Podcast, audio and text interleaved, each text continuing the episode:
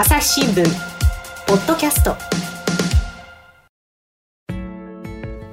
朝日新聞の神田大輔です、えー今回はあ過去の放送の中からですね、えー一部を選びましてですねそのままもう一回お聞きいただこうとこういう企画です、えーおきお付き合いをいただきますのは朝日新聞の総合プロデュース本部中島真也さんです。よろしくお願いします。よろしくお願いします。中島さんはい。今回ですね、ご紹介するのはですね、はい。えー秋山紀子編集員があ登場する回なんですよ。はい。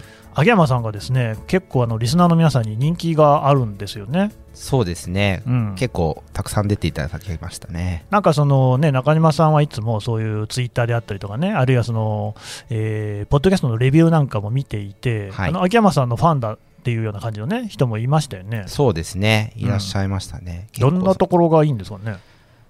やっぱりその、まあ、政治の裏側をすごく分かりやすく伝えてくれるというか、うんあとは、なんでしょうね、まあ、記者さんのイメージ、うんなんかこう、硬いとか、近寄りがたいみたいなイメージと比べると、うんなんかすごい親しみが持てるような語り口みたいなところが、こう、ご興味いただけてるんじゃないですか、ね。いやね、これね、私もね、最初に収録した時のことよく覚えてるんですけどね、あこれは見つけたなっていうふうに思いましたね。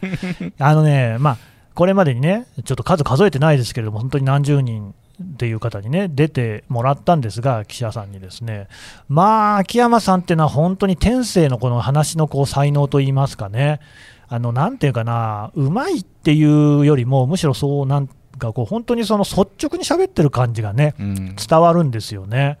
であと一生懸命なんですよね、やっぱりね。うんうんすっごい感心するんですけれども、当然私より先輩なんですが、やっぱりね、いまだに常にその現場に足を運んでる、まあ、現場っていうこの場合はね、あの若手の政治家だったり、ベテランの政治家だったり、とにかくそのいろんな人と話をして、うん政治家だけじゃないんですけどね、関係の人と話をして、そこから生きた情報を拾ってくる、だから単なる論評になってないんですよね。なるほどですねだ。からそこら辺がよく表れてるのが、もうこの回なのかなっていう感じがね、します。はい。えーなんかやっぱりそのどうですか、印象に残っている場面みたいなのってありました？やっぱりあの、ハイライトはあの、うん、名簿ぐしゃりという。あー、はい。くしゃっとやったっていうね。う。ん、まあね、ここら辺はね、あんまりこう全部言わないで、どう 何をくしゃっとしたのかっていうのはね、放送の方を聞いてもらうといいと思うんですが、ああいう喋り方っていうのも別にね、こちらで指示してるわけではないんですけれども、秋山さんってうまいんですよね。そうですね。やっぱ、だから音声のポッドキャストなんですけど、うん。こう目に浮かぶというか、うんうん。で、まあ、浮かべるものは皆さんちょっとずつ違うと思うんですけど、うんうん。まあ、それがなんかこう、音声メディアの良さをこう、秋山さんが引き出してくれてる感じが。うん。ならではのね。だからなんか本当に我々のポッドキャストにとっては、一つのなんかまあ大きなですね指標になるような回だったと思うんですけれども、えーそれでは本編お聞きください。朝日新聞ポッドキャスト。朝日新聞の神田大輔です、えー今回はですね、えー朝日新聞の編集委員の秋山紀子さんをお迎えしまして政治にまつわるいろいろな話を聞いていこうと思います、えー今回はですね、えー今回あの総理大臣になるんじゃないかということでですね今出馬を表明した、えー菅義偉さんについて聞いていこうと思います。秋山さんよろしくお願いします。こんにちは。よろしくお願いします。ます。まずあの秋山さんがどんな方なのかっていうのをですね、皆さんに紹介しようと思うんですが、はい、ずっと基本的には、はい。あの政治記者をされてきた、そうですね。まあそうなんですけど、私もあのタンポポの綿毛のようにあの会社の中をあれこれあちこちはいあのふわふわとふわふわとやってまして、外報部にいたこともあるんですよ。はあはあそれから経済部にいたこともあるし、うんアイラにいたこともあるし、グローブにいたこともあるし、まあでもそれとなんか政治部を往復して、うんうん早うん十年っていう感じですかね。政治部をベースにして、はいまあ、いろんな各部に移動していねると、。はい。その記者歴ということになると、どれぐらいになるんですか？えー、と自分でも忘れそうになるんですけど、はい。えー、と92年に1992年に入社しました。なるほど、はい。だ私は2000年の入社なんで、はい。8年先輩ということそうですすになりまね。ね。恐ろしいですね。恐ろしくはないですけど、えっ、と、だから政治部でデスクなんかもされてましたよね。そうですね、うん。あもう卒業しちゃってデスクっていうのは、まあ、だからその記者のまとめ役といいますか、その日の紙面をね、構成する役割ですけれども、はい。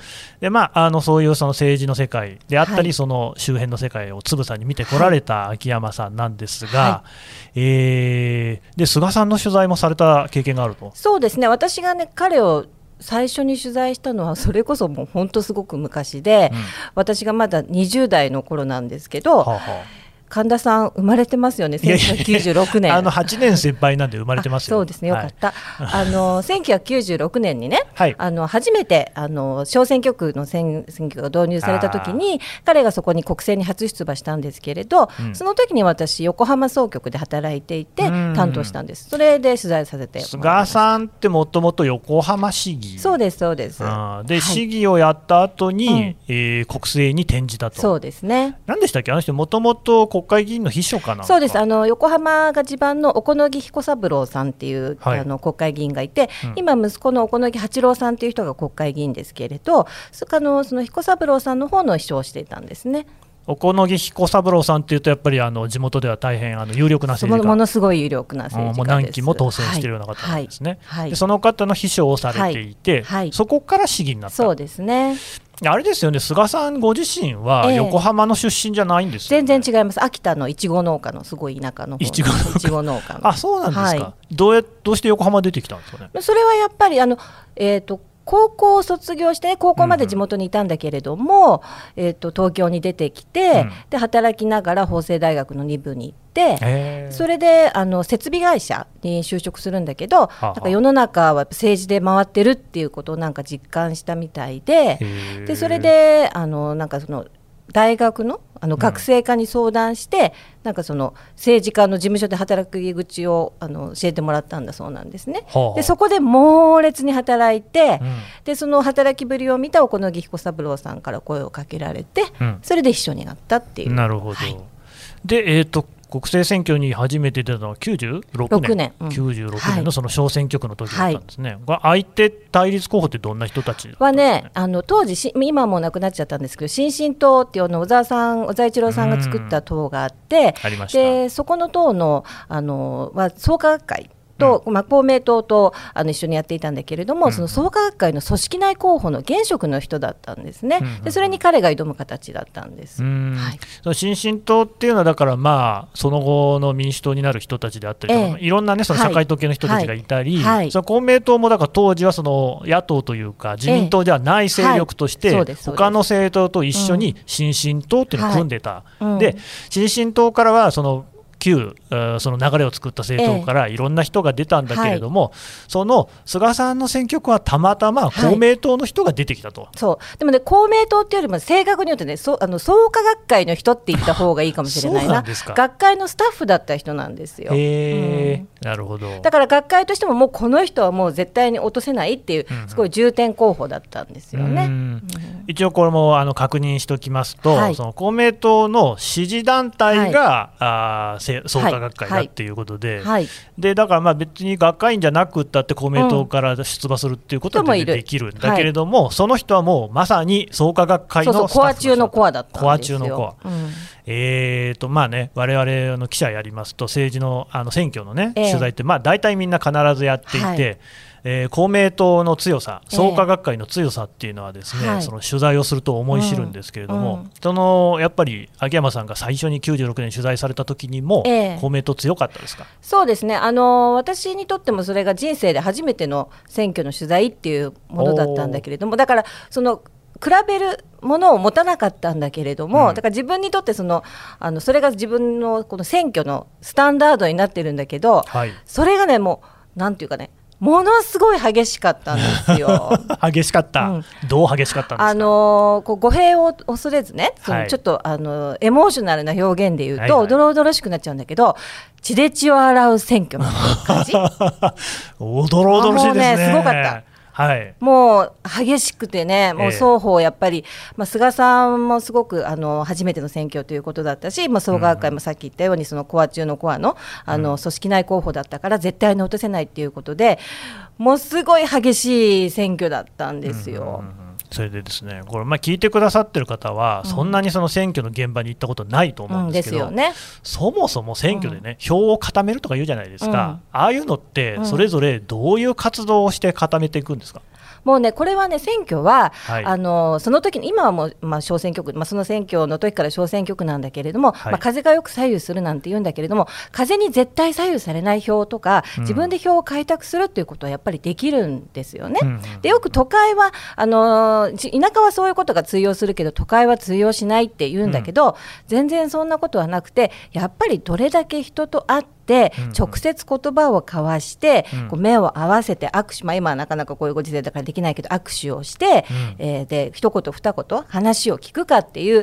っぱどれだけそれを積み重ねたかっていうかがやっぱり選挙の分かれ目っていうのはベーシックなところとしてあると思います。だからそれはそのうん。横浜のような都会であっても変わらない、うんだってそれこそね、隣に誰が住んでるのか知らないみたいな世界じゃないですか、うん。それでもやっぱりそういう人たちに一人一人に会いに行くと。これは絶対意味があることで,、うん。でこれはねその政党が違う人なんだけれどもあの総理大臣をやったあの民主党だった野田佳彦さんっているでしょ、で彼がよく言ってることなんだけど不動票って言いますよね。あの、はい。浮くって書くね、はい。あ浮く不動票。だからつまり浮く浮く動く不動票っていうのは、まあ、要するにふわふわしてて、うん。まあ、その度ごとにこうあのこう誰に投票するか分かんない無党派の人たちみたいな票、うんうん。でも彼がよく言うのは不動票は不動票になる。で後ろの方の不動票っていうのは動かない方のああ、なるほど。うんだから、あのまあ、どうせ都会なんだからと、彼も船橋、千葉県の船橋で、ねうんまあ、都会なんだけれども、そのどうせ不動票なんだからあの、やってもしょうがないや、ではなくて、不動票を不動票に変える術はあるっていうのをすごく言ってるんですよ。で、それはやっぱり私なんかも、その野田さんの選挙とか、まあ、菅さんの選挙なんかを見てて、それはすごい感じましたね。だからまあその菅さんもまさにその一人一人に会いに行く。いわゆるドブ板をめくるっていうようなやり方ですよね。そう。うん。一方の創価学会っていうのうん。は選挙に強いってよく言われますけれども、うんうん。なんでそんなに強いんですかね？あ。そこは完全にそれこそその、えー、と浮く方の不動票の対照的なもともと動かない方の不動票っていうのかな、まあ、我々は組織票なんて言うんだけれども、いかにこのその仲間たちをがっちり固めるか、でそのが仲間からさらにその輪をいかに広げていくかっていう、うん。まあ、よく選挙近づいてくるとねあの経験ある人もいると思うんだけれども、うん。そのお友達がその創価学会の人だったりして、お電話かかってきたりとかねではい。頼まれたりとかね、でそうやってこう自分たちの仲間を固めてどんどん広げていくっていうことをやりますよね。私もあの、ね、経験ありますよ、うん。友達から電話かかってきでて 入れてくださいって言われて。だからそこで一人どれぐらいその支持を広げられるかっていうのが、うん。やはりその創価学会にとってはすごく大きいテーマとなって、そうですね。朝日新聞。ポッドキャスト。朝日新聞の。我が家の朝は質問から始まる。電線にスズメやカラスが止まっても感電しないのはなぜ？身の回りのことから広い世界のことまで。いろんな質問が毎朝新聞の一面に載って君のもとへやってくる。ママなんで？なんでだろうね。さあめくって探して答えを発見。あった。スズメより電線の方が電気を通しやすいからか。毎朝のワクワクが未来を開く。朝日新聞。で先ほどね、はい。秋山さんの血を血を血で洗うっていうようなね表現されましたけど、うん。それはどういう意味なんですか？もうね、あのーまあ、いろんな場面を目撃したんだけれども、はい。もうとにかく激しくて、うん。あのとにかくその票の奪い合いになってくるわけですね、双方がとにかくそのうん。いかにその不動票を自分の方に持ってくるかっていうのでね、はい。でいくつか、まあもう今でももう恐ろしいんだけど、24年前？はい。なんだけど、忘れられない場面っていうのがいくつかあって、はい。でそのうちの一つが、もうだんだんもう選挙も激しくなってきて、もうみんなもう、選挙ってまあ一種のお祭り騒ぎなんだけれども、そね。まあその時中でも特にあの選挙は激しかったから、もうみんなアドレナリン大噴出の 大興奮の、まあ、一種のヒステリー状態みたいになってきて菅さんもね、今、たまにそういう表情する時あるんだけれども、もう目が三角になってきて、もうでもう血走ってくるみたいな状態になってね。あ。であるはい。日その、えー、と私がその12時とか1時ぐらいまで、まあ、選挙事務所に残ってたんですよ、あ夜のね、12夜ね、時その取材してね、ではいそしたら菅さんが、お前そこ、ま、そんなに遅くまでいるんだったら、ちょっと面白いの見せてやるよって言われてね、なななんですかって言ったら、まあ、当然のことながら、相手陣営はいろんな集会、もう一回積み重ねてるわけですよね。うんでそのあの候補が行ったりとか創価学会の人がいたりしていろんな人がこうあの支持者とかその、まあ、声をかけた人なんかが集める。でそこのねその菅さんの陣営はその陣営あの相手陣営がやってるそう全てほとんど全ての集会にこうスパイを送り込もうとしていて、うんうん。でそのスパイにえこの集会には何人人が来ていてどういう人たち例えば主婦が多そうとかサラリーマンが多そうとかでどういう質問が出て、どういう答えがあってどういう熱気だったかみたいな。みんなこれね細かくメモしてあるの。でね。はあ菅さんはほらこれ全部分かってんだよ俺は。って言って。ええあすすごいですねって言ったらねでもねって言って。その紙をねぐしゃーって握りつぶしながら握りつぶしてやるからって言ったの。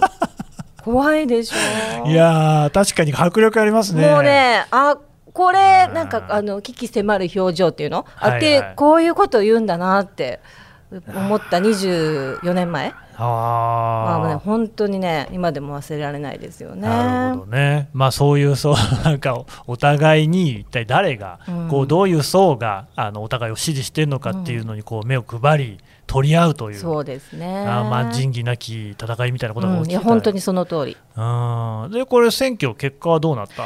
でね、選挙の結果はあの菅さんがだから、うん。えっと新勝したんですよね、うん。なんとか確勝ったってことですね。でね今あの神田さんがね、はい。あの仁義なき戦いっておっしゃったでしょ？言いました。でまさにねそれまここれ本当仁義なき戦いだよなって私が思った場面があって、はい。それはねあの凱旋者。あのよくあのウグイス嬢があのなんとか候補よろしくお願いしますとか、はいまね。まあ、男の人のこあの女性だったらウグイス男性だったらカラスって言うんだけど、その凱旋者に本人は乗ってなかったんだけど私乗せてもらって、はい。一緒にこうぐるぐる回ってた時があったんですよ。でその時私が乗った時にその男性がね、はい。そのマイクを握ってたんだけどもうだんだんヒートアップしてたから、その菅さんの PR っていうよりも相手のこのネガティブキャンペーンみたいな。日本じゃあんまりないじゃないですかね。そういうのね。だけどなんと、まあ、正式に正確になんて言ったかは忘れちゃったんだけど、はいなんとかに日本を支配させるなー的なね。これなんか同じ凱旋っていうかなんか別の凱旋なんじゃないかみたいな感じでなんか異様な雰囲気なんですよ。それでなんか私もう若かったし怖くなっちゃって、ええ。その凱旋者の中で、まあ、人私は陣営の人間じゃないし、うん。もうなんかすごい怖くなっちゃってなんかこう一人でこうあの下向いてたら。はいそこにあのウグイスの女性たちも乗っていてね、ええ。で私たちと私と同年代ぐらいの、まあ、女性だったんだけれども、うん。がこそっと紙を渡してくれてね、はい。その紙に何て書いてあったかっていうとびっくりしますよね。私も最初はそうでした。でもいつもこんな感じなんですよ。って書いてあったんですよ。そうなんですね。そうそれでねでその車がねあのこうなんか一通かなんかのの出口かなんかのところに入って、そしたらたまたま車がねその向こうからやってきて出られなくなっちゃったんですよ、スタックしちゃうみたいな感じで。で私はそれはまあ中に入って見てたんだけど、まあ、偶然そうなっちゃった風に見えたんだけど、はい。その車の中でねあいつはねそのあいあの敵の陣営でねそのこれを行かせないようにしてるんだとか言ってうわーとか言ってなんかなってきちゃってすごいもう先立ってきちゃってね、ええ。でいやそうかなって思ったんだけど、まあ、そんなことも言えなくて それでまあ事務所に戻ってまあ反省会みたいなのするじゃないですか、ではい。そしたらねいや今日はこんなことがあってねこれはあの敵方の陣営がわざとね我々を動かせないようにするためにねなんかそんな風に車をなんとかしてとか言ってそんな許せないでなんとかであの、叩き潰すぞみたいになっちゃって。えいや本当ねあのえ血気盛ん。うん、だから私やっぱり選挙っていうのはねきれい事の世界じゃない、うん。あのそれは良くも悪くもそうでやっぱり相手との戦いでね、うんうん。その生きるか死ぬかっていうか、うん。本当にまあちょっとこれまた語弊を恐れず言えばなんだけどもやるかやられるかで、うんうん。これがリアルポリティックスなんだなっていうのをすごい感じたんですよ。でもその車が本当に妨害だったかは分からない。ですよね。まあまあでもあある意味ではですね、うんそれが本当であろうがなんで、うん嘘であろうが、うんそこを利用して士気を高めるみたいなことだったのかもうん、しれないいですすよね。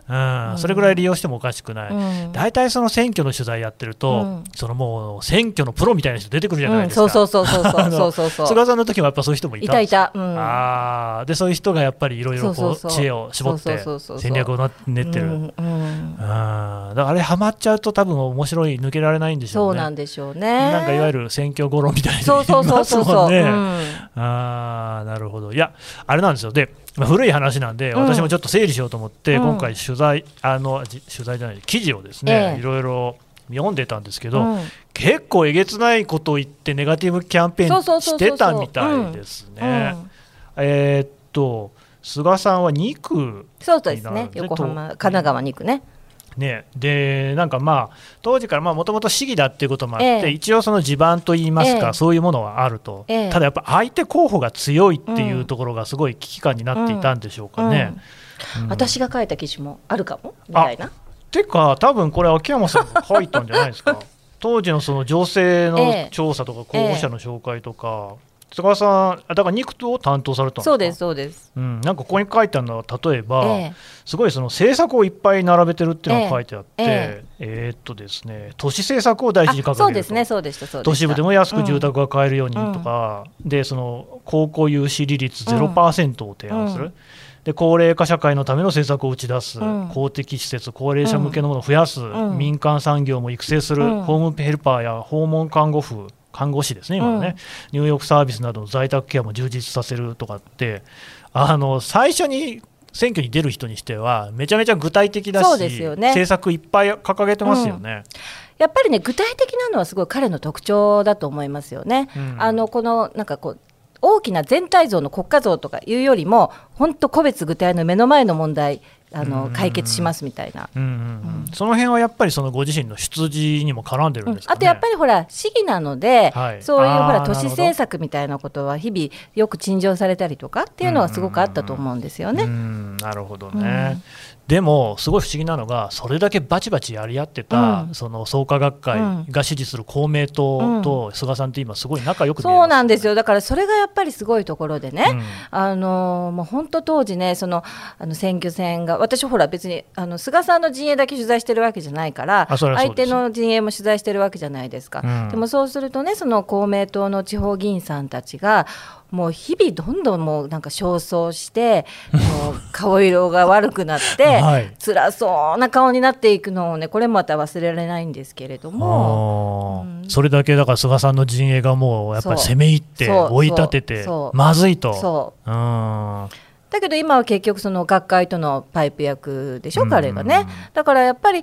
まあ、学会もこの人はやっぱり敵にしちゃいけないっていうのを、まあ、骨の髄まで感じたのかもしれませんよね。はあ。でも逆に菅さんもそれ感じたんじゃないですか？うん、だからお互いにそれは感じたのかもしれないね、るほどね、なんかそれこそ、それもね、うん。あの番長同士の喧嘩でね、うん。最後、なんか草っ腹で、なんかわっはっはうんわっはっは的なね、うん。そういう展開なんですかね。うん、でもそんなに爽やかじゃない。そうなんですね。えーわかりました。すみません、秋山さん、まだあの話聞きたいんですけど、はいとりあえずここで一旦、はいあのまとめます。はいありがとうございありました。がとうございます。この番組へのご意見、ご感想をメールで募集しています。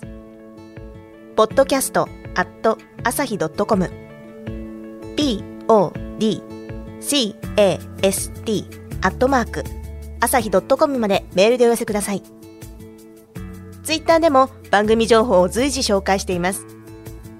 アットマーク朝日ポッドキャスト朝日新聞ポッドキャストで検索してみてください。